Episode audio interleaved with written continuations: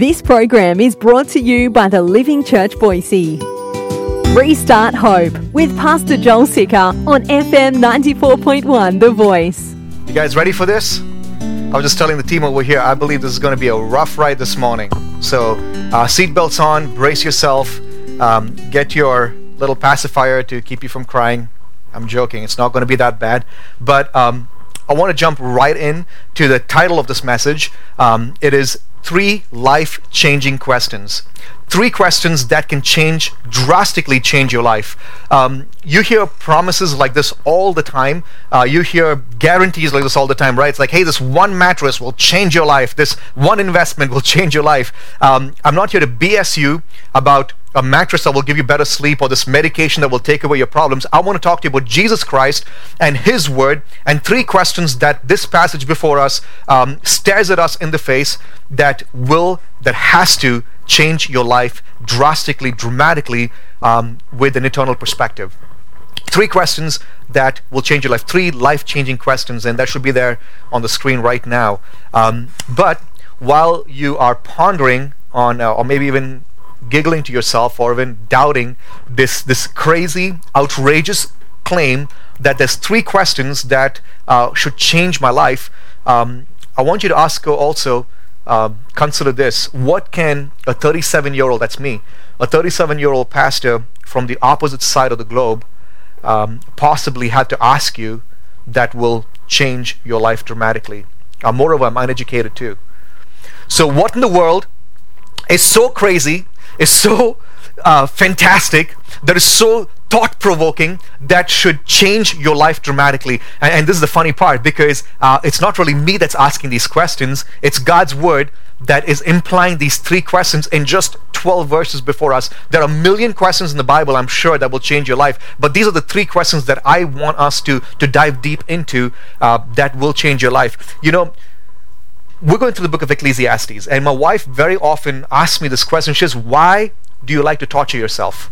Why do you like to, um, you know, kill yourself with teaching through the book of Ecclesiastes. You ask yourself the question, why is this guy in this time of lockdown, when the church is going through so much, why go through a crazy book like the book of Ecclesiastes? And I hope there's some LOL comments right now, because that deserves some LOL, some laughing out loud.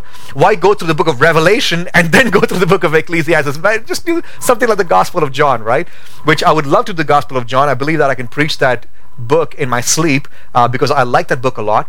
But this is why I want us to go through the book of Ecclesiastes because it asks questions that will change your life. You see, oftentimes, please track with me.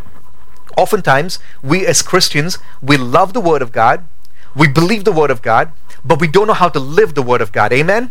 We don't know how it really translates into Monday, Tuesday, Wednesday, Thursday, Friday, Saturday. Sunday, you like to spray your perfume, wear a good shirt, shave your beard. Some of you guys don't do that. But, anyways, you show up and you're like, hey, I'm at church. This is great. Have some communion and go back. But you do not know how this beautiful book that's alive, how does it impact my day to day life? How do I see salvation in me overcoming sin? How do I see the transformation work of God in my day to day life? And that's why I like this book a lot. Because I uh, think there's a time for us to go through the book of John, for us to go through the book of you know Galatians and Romans and learn theology, but it's pointless, it's meaningless, it's vanity, it's habel, it's vapor if you do not know how it actually practically impacts your day-to-day life. And and if you're not seeing the gospel represented in your day-to-day life, man, this this gospel that you say you hold on to, it's meaningless, it's worthless, it means nothing.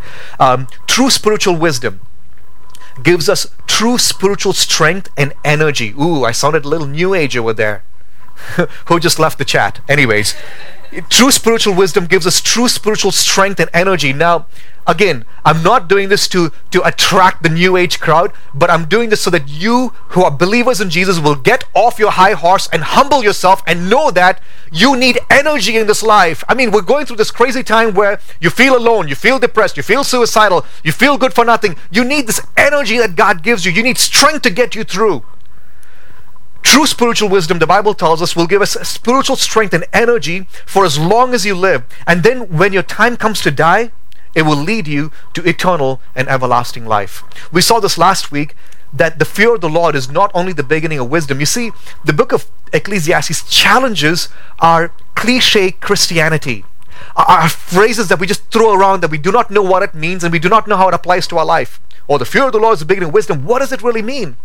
The Bible tells us in the book of Ecclesiastes that the fear of the Lord is not only the beginning of wisdom, but it's also the source of satisfaction because it will show you, it will tell you how you can be satisfied in Jesus. How you can be satisfied not when you just look at the things under the sun, but when you look at the SON, the Son of God who came into the world.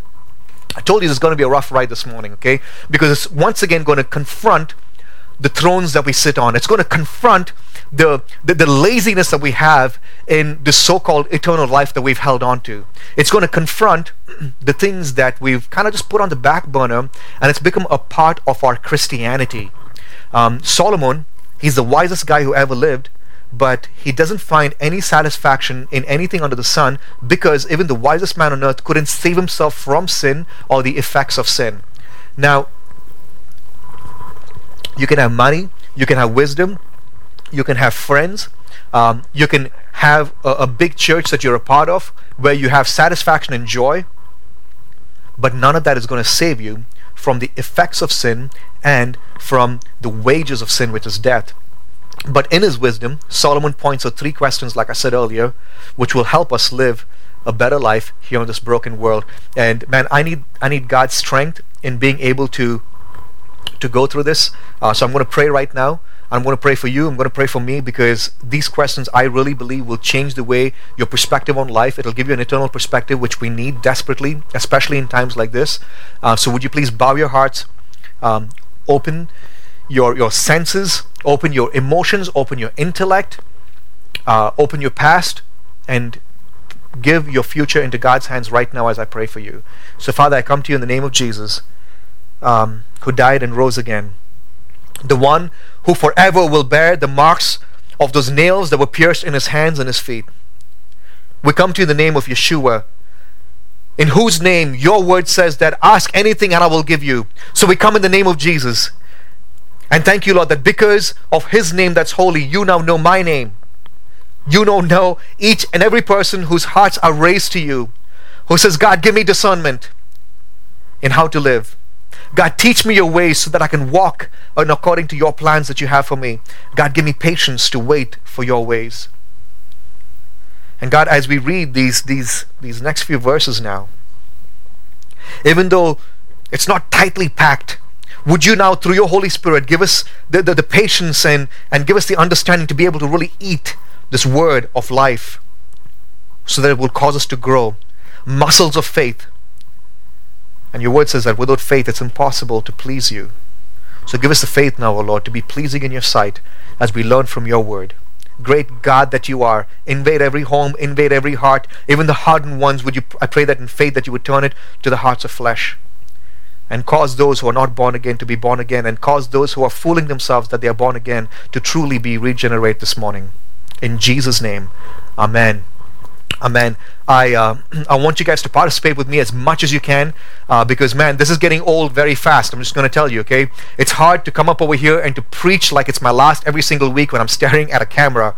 Uh, but it's really encouraging when my when I go back and see that it's actually impacting you. So please participate with me. If God is speaking to you, encouraging you, convicting you uh, in those comments, whatever it is that God's uh, you know prompting you to to put out over there, let's go ahead and do this. Are you ready? Three life changing questions from the book of Ecclesiastes, chapter 7. You ready?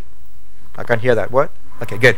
Number one, first question, jumping into the deep end. Are you ready to die? Woohoo! I, I wore the shirt for that same, for, just for this question. It's it's my this is my Good Friday shirt, and uh, I didn't get a chance to wear it on Good Friday, and I was like, hey, this would be a good Sunday for me to wear. It's got all these crosses, and it looks like I'm ready to you know, do a funeral or something like that. But are you ready to die? Now, I want to warn you, this is not a question that's measuring how brave you are. Okay, I met a lot of fools when I share the gospel and they tell me, I'm ready to die, man. I'm ready to die. I got my I got my things in order. My family knows how much I love them. Uh, I paid off all my debts. I'm not going to be a pain to society when I die. I am ready to die. I'm willing to shake the hands of death and look at it straight in the eye. This is not a question that's asking you to measure up how brave you are to breathe your last. But this is a question that's asking you are you fooling yourself, telling yourself that you are ready to die and go into eternity? Are you fooling yourself by, by, by putting on a, a facade, a fake, uh, you know, a fake behavior so that people would look at you as like wow what a great guy. Man what an impact he's making in society. Wow what a great preacher. Wow how great. That guy is like giving away money to the poor. Are you fooling yourself with the, with the applause of people around you?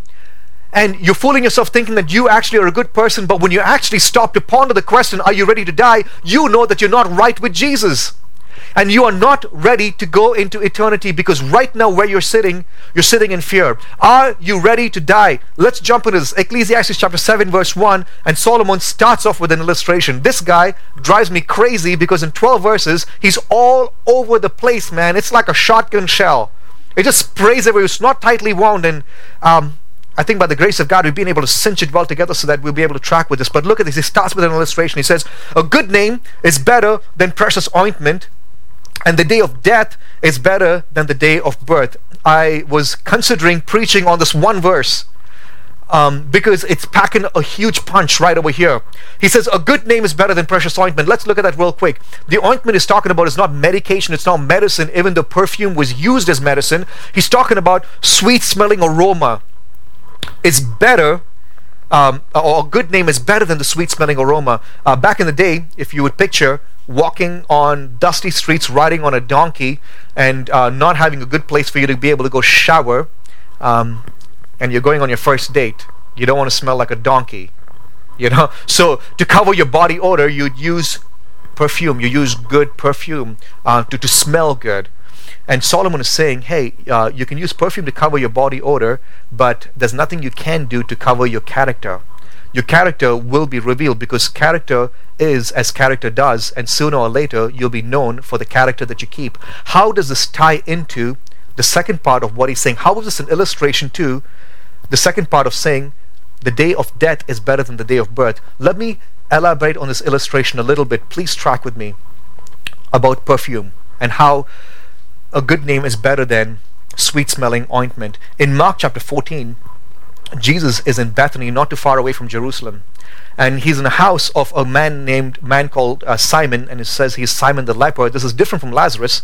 This is Simon the leper. Not that Simon was still a leper. It could be possible that Jesus healed him of his leprosy, and uh, they're celebrating together. People loved hanging out with Jesus, and so he's sitting in this guy's house, and a woman shows up uninvited and she has a jar of perfume much bigger than this i'm sure but sweet smelling perfume and was very expensive and uh, last week i was telling you about how mary pours the perfume on jesus feet this is different this woman comes and she pours the perfume on jesus head um, and what happens is in mark chapter 14 verse 4 it says some of those at the table were indignant what's indignant even mean they were peed off. I don't think you can say that in church.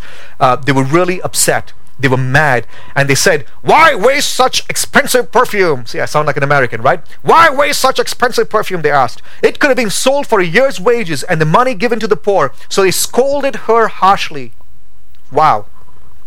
This is the illustration that I need to illustrate, okay, what Solomon's writing. The woman's perfume is not to cover up her character the woman's perfume actually reveals a character, but these guys are using her perfume to try to cover up their hypocrisy. You tracking with me? Because they're there saying, Oh my gosh, we're going to use this money to feed the poor. Oh my gosh, you wasted it. You are such a waster and, you're a prostitute. You're a terrible woman. What are you doing trying to impress Jesus with your perfume? But lo and behold, Jesus, he knows what's up. He's a man who can read what's in people's hearts because he's fully God and fully man. And it says in verse 7, You will always have the poor among you. I love how Jesus rebukes this person uh, that, that's scolding her, that's yelling at her. Mm, Allah, isn't that the Jesus that you love who stands up for the oppressed, who stands up for the people who are downtrodden? He says, You will always have the poor among you, you hypocrites. You can always put on your shirt of taking care of the poor and caring for people. And you can help them whenever you want to. But you will not always have me. She has done what she could and has anointed my body for burial ahead of time. Hey, I want you to listen to this. Solomon is saying, Better is the day of birth uh, better is the day of death than your day of birth. And you know what? Solomon is writing purely from a perspective under the sun. But I want you to know that your death day will not be rejoiced if you do not know Jesus. Join us this Sunday at the Living Church Boise. Service and address can be found on our website www.thelivingchurchboise.com. Visit our website for service time and address.